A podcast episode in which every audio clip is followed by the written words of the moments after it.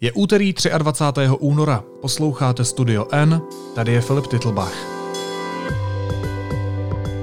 Dnes o tom, proč Česko zaostává v hybridní válce.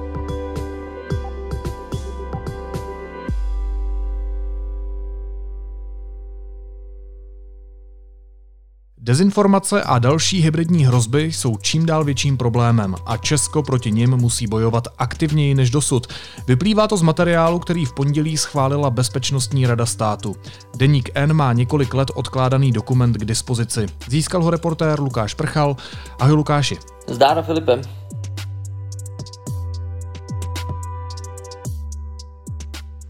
Co přesně se v tom dokumentu píše? Jenom bych chtěl říct, že ten dokument je hrozně důležitý kvůli tomu tématu, kvůli tomu, co vlastně zahajuje. Tady díky tomuhle dokumentu si náš kabinet, vláda e, řekla, že hybridní hrozby jsou zásadním problémem, kterému prostě čelí celý svět a my nesmíme zaostávat, což prostě doteď jsme dělali. A ten dokument popisuje, co jsou hybridní hrozby a e, jak bychom jim měli do budoucna čelit. Kdo ten materiál vypracoval? Z pera jakého rezortu je? Tak e, za úkol to dostalo ministerstvo obrany a na ministerstvu obrany už před lety ten úkol dostali e, náměstci a kteří se s tím měli popasovat, nicméně e, ani dva náměstci poslední ministra obrany s tím nepohnuli. Ten dokument vypracovali lidé pod současným náměstkem ministra obrany Janem Havránkem. A na tom dokumentu se podělilo mnoho lidí, nedělal to jenom náměstek, ale on to měl ve své gesci a tedy po mnoha letech, kdy ten dokument měl už být vypracován, nyní uh, existuje, nyní ho projednala Bezpečnostní rada státu a bude ho brzy schvalovat uh, vláda. Promiň, ale když říkáš, jak je ten dokument důležitý a že i ten samotný dokument tvrdí, jak hybridní války a hybridní hrozby jsou zásadní pro to, co se u nás děje, tak proč byl ten materiál tak dlouho odkládaný? Uh, tak oni o tom nechtějí úplně mluvit eh, nikdo z těch lidí, kteří se v té oblasti pohybují, ale uh, jak jsem mluvil s některými lidmi, kteří nechtěli mluvit na záznam ohledně toho, tak uh, problém byl v tom, že uh, jsou ve státní správě jsou lidé, kteří se s tím nechtějí zaobírat a nechtějí uh, si přidávat práci, takže to uh, lidově řečeno kopali od sebe tak dlouho, až eh, jsme ten dokument prostě vypracovávali několik let, myslím, že to byly čtyři. Když jsi říkal, že ten dokument sám definuje, co je to vlastně hybridní hrozba, tak eh, co si pod tím mám konkrétně představit? Tak hybridní hrozba eh, je hodně široký pojem, uznávám. Do toho ale spadají například dezinformace. V současné době bojujeme proti velkému množství dezinformací, které jsou tematicky napojené na uh, očkování, na koronavirus, na jeho vznik, původ a tak dále a jeho šíření. Uh, to je jeden z příkladů hybridních hrozeb. Ale jsou tady i další. Dá se tady poukázat na jeden uh, konkrétní případ zrovna z České republiky. Hybridní hrozby totiž nemíří jenom právě do toho dezinformačního prostoru, ale oni mají za za cíl podkopávat důvěru v demokracii, v naše ukotvení eh, v nadnárodních orgánech, jako je Evropská unie a NATO. A podkopávat nebo zastavovat některé nebo přibržďovat některé procesy schvalovací eh, ve sněmovně, ve vládě a tak dále, které se dost často týkají bezpečnosti nebo obrany. A máme tady takový příklad konkrétní. To, co nyní předvádí komunisté v čele s Vojtěchem Filipem, jak eh, odmítají a vydírají vládu, aby nepřeváděla eh, miliardy eh, zpátky do rozpočtu ministerstva obrany. To je jeden z příkladů, který úplně krásně zapadá právě do hybridního působení. Jinými slovy, to nejsou pouze cizí mocnosti, ale hybridní hrozby vznikají i v Česku, uvnitř země. I ten dokument samotný o tom mluví. Tady nejsou jenom státní aktéři, prostě Rusko, Čína, kteří jsou opravdu nejaktivnější v tom hybridním působení, v té hybridní válce, v šíření dezinformací. Ale jsou tady i nestátní aktéři, kteří sledují uh, buď zprostředkovaně nebo nesprostředkovaně jejich uh, zájmy těchto těch mocností a jiných uh, příslušníků. A právě můžou být napojení na nějaké cizí tajné služby nebo uh, jejich aparáty a tak dále. Ale prostě máš pravdu v tom, že tady máme i nestátní aktéry, kteří prostě tyhle ty prostředky a tyhle ty akce provádějí.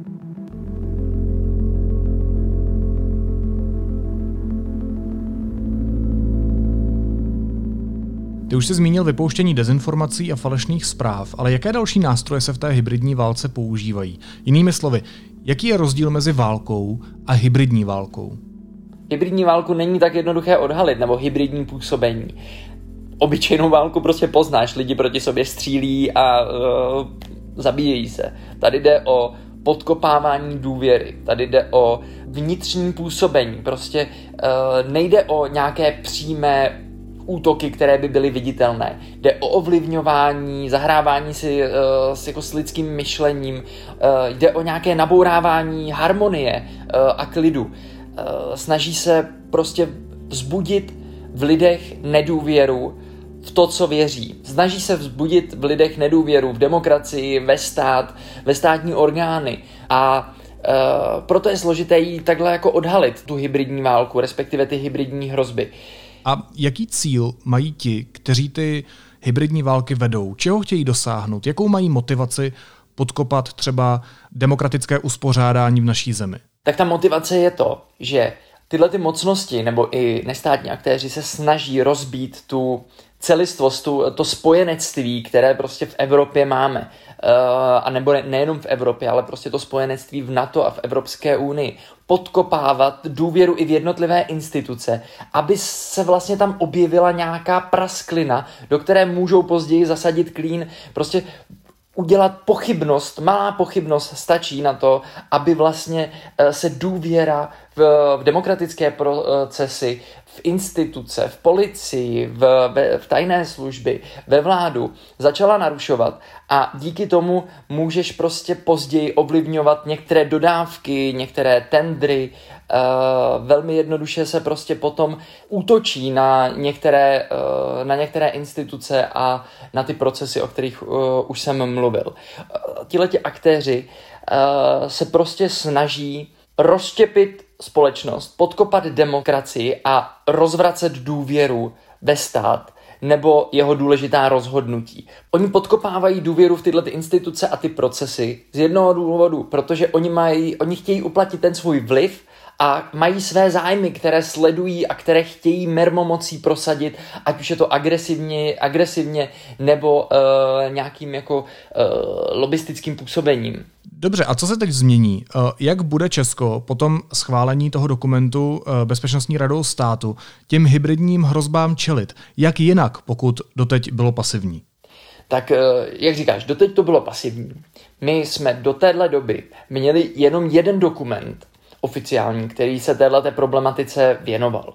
A to byl audit národní bezpečnosti, ale ten do téhle doby dával jenom nějaká doporučení, který, kterými se bohužel ale vláda a e, ministerstva prostě neřídili. Ten audit vypracoval, byl vypracovaný ještě za e, vlády Bohuslava Sobotky, což už je nějakých pět let. E, změnit se má to, že v současné chvíli my nemáme žádný řídící orgán jak přesně a nemáme úplně přesně definovaný, nebo jsme neměli, jak bojovat proti hybridním hrozbám, ať už to jsou dezinformace nebo jiné působení. A tenhle ten dokument vlastně nastínuje, říká, že by měl vzniknout jeden řídící stan, jeden štáb, který by měl zřejmě být na úřadě vlády a potom budou další uh, detašovaná pracoviště na různých ministerstvech a v jiných institucích ale všechny informace by se měly zbíhat na úřadě vlády pod bezpečnostní radou státu, tedy přímo pod uh, kabinetem, pod uh, vládou. A o tamtud by se měly všechny uh, následné kroky řídit. Problém je třeba ale i to, že my nemáme, a to bude zapojené v rámci tady tohohle, tady tohohle dokumentu a následných dokumentů, nemáme třeba ani strategickou komunikaci, jak by stát měl v důležitých okamžicích uh, reagovat, jak by měl komunikovat, což teďka prostě vidíme v této krizi, kdy musíme čelit uh, koronaviru a bojovat s ním. Takže tohle všechno by mělo řešit tenhle ten dokument, tahle ta skupina, která pomalu vzniká a následné, uh, následné dokumenty, které se v tuhle chvíli vypracovávají, kde budou uh, popsané konkrétní kroky, co všechno musí tito lidé dělat uh, a jak by se konkrétně mělo začít čelit těmhle těm hrozbám. Já se omlouvám, ale my jsme tady několikrát v podcastu spolu Lukáši řešili, že tajné služby upozorňují na to, že jsou pod vlivem cizích mocností i někteří čeští politici. Pokud se to má všechno schromažďovat pod kabinetem, pod politiky, nemůže to být ve výsledku problematické? Hele, já si to nemyslím, protože ono se to má, eh, všechny ty informace se ke kabinetu, myslím k vládě, stejně nakonec musí dostat. Oni na to mají právo, oni je musí dostávat, pokud, uh, pokud s nimi mají něco dělat. Takže z tohohle důvodu si myslím, že to problém není. On hlavně, ten cíl, který uh, tady ten dokument má, je, že vlastně ono to bude znít trošku jako futuristicky, ale vlastně od tohohle toho dokumentu bychom se měli odrazit a za nějaký čas, který asi nebude v rámci týdnu ani měsíců, bychom měli docílit toho, nebo měli se přibližovat tomu, že tahle ta společnost začne být uh, imunní nebo dokáže se sama bránit uh, tomuhle tomu působení, těm hybridním hrozbám.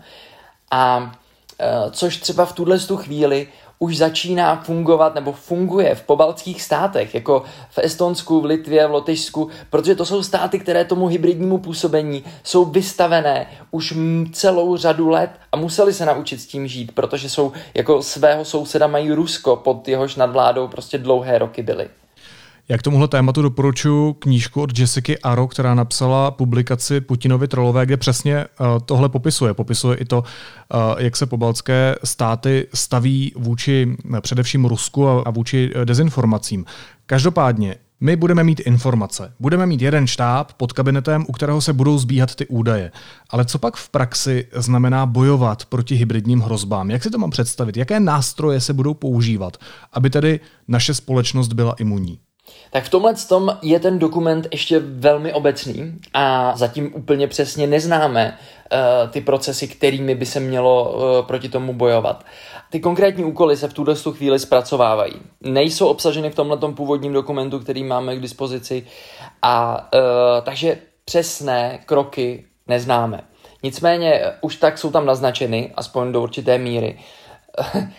a ten základní, základní předpoklad je, začít reagovat na ty, eh, na ty hrozby, protože my jsme hrozně pasivní. My prostě to sledujeme, víme, že se to děje, ale vůbec nic s tím neděláme. My na to, nebo naše tajné služby, novináři, uh, různí politici na některé tyhle ty hybridní, uh, na to hybridní působení upozorňují, ale vlastně ve své podstatě se toho děje hrozně málo.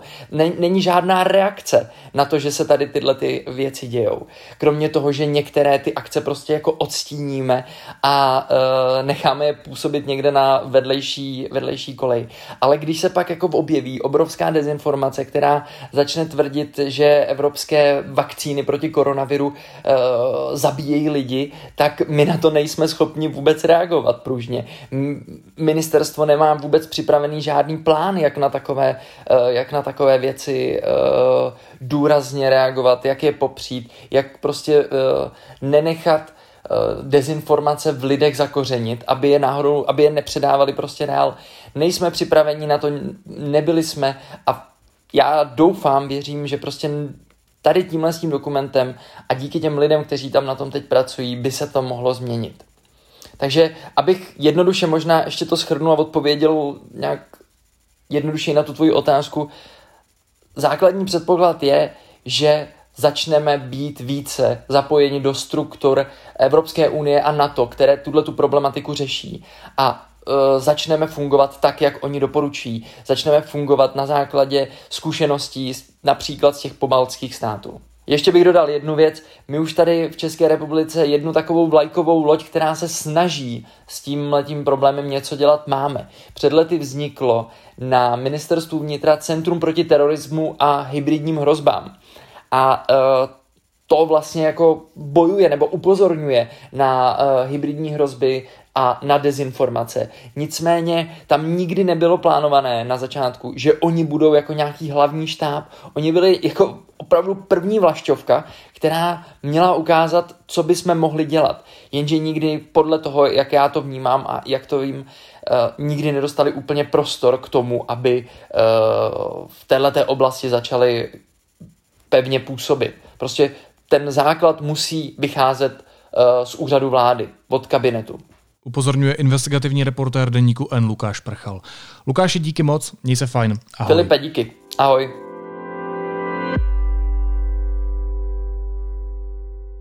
Následuje krátká reklamní pauza. Za 15 sekund jsme zpátky.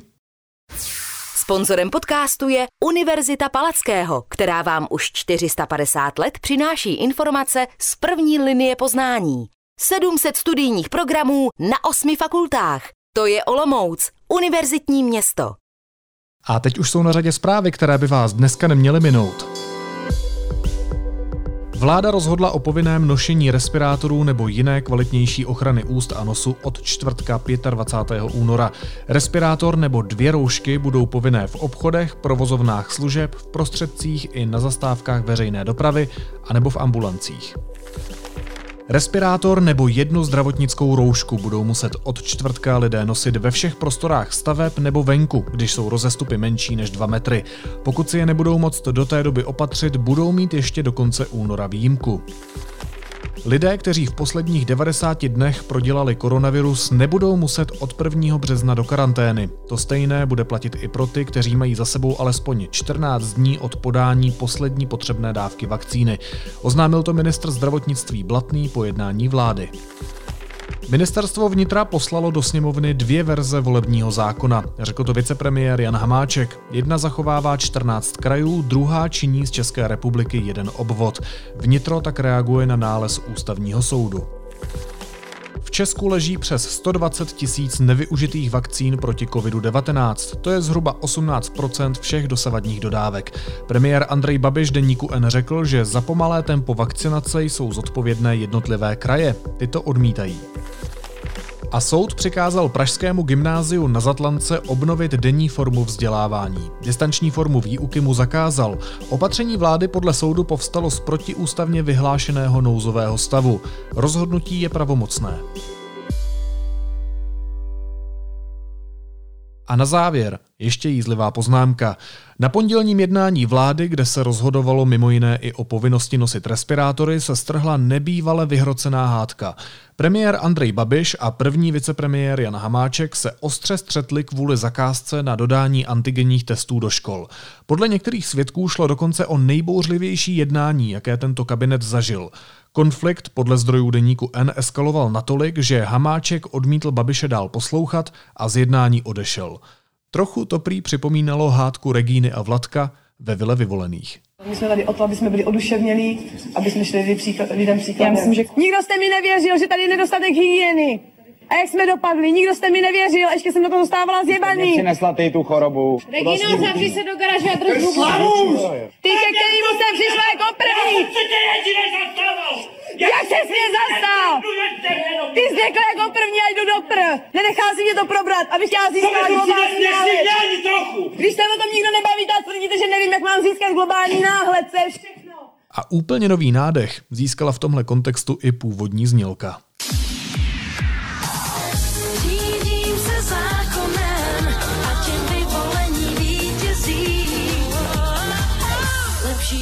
zůstanou. Naslyšenou zítra.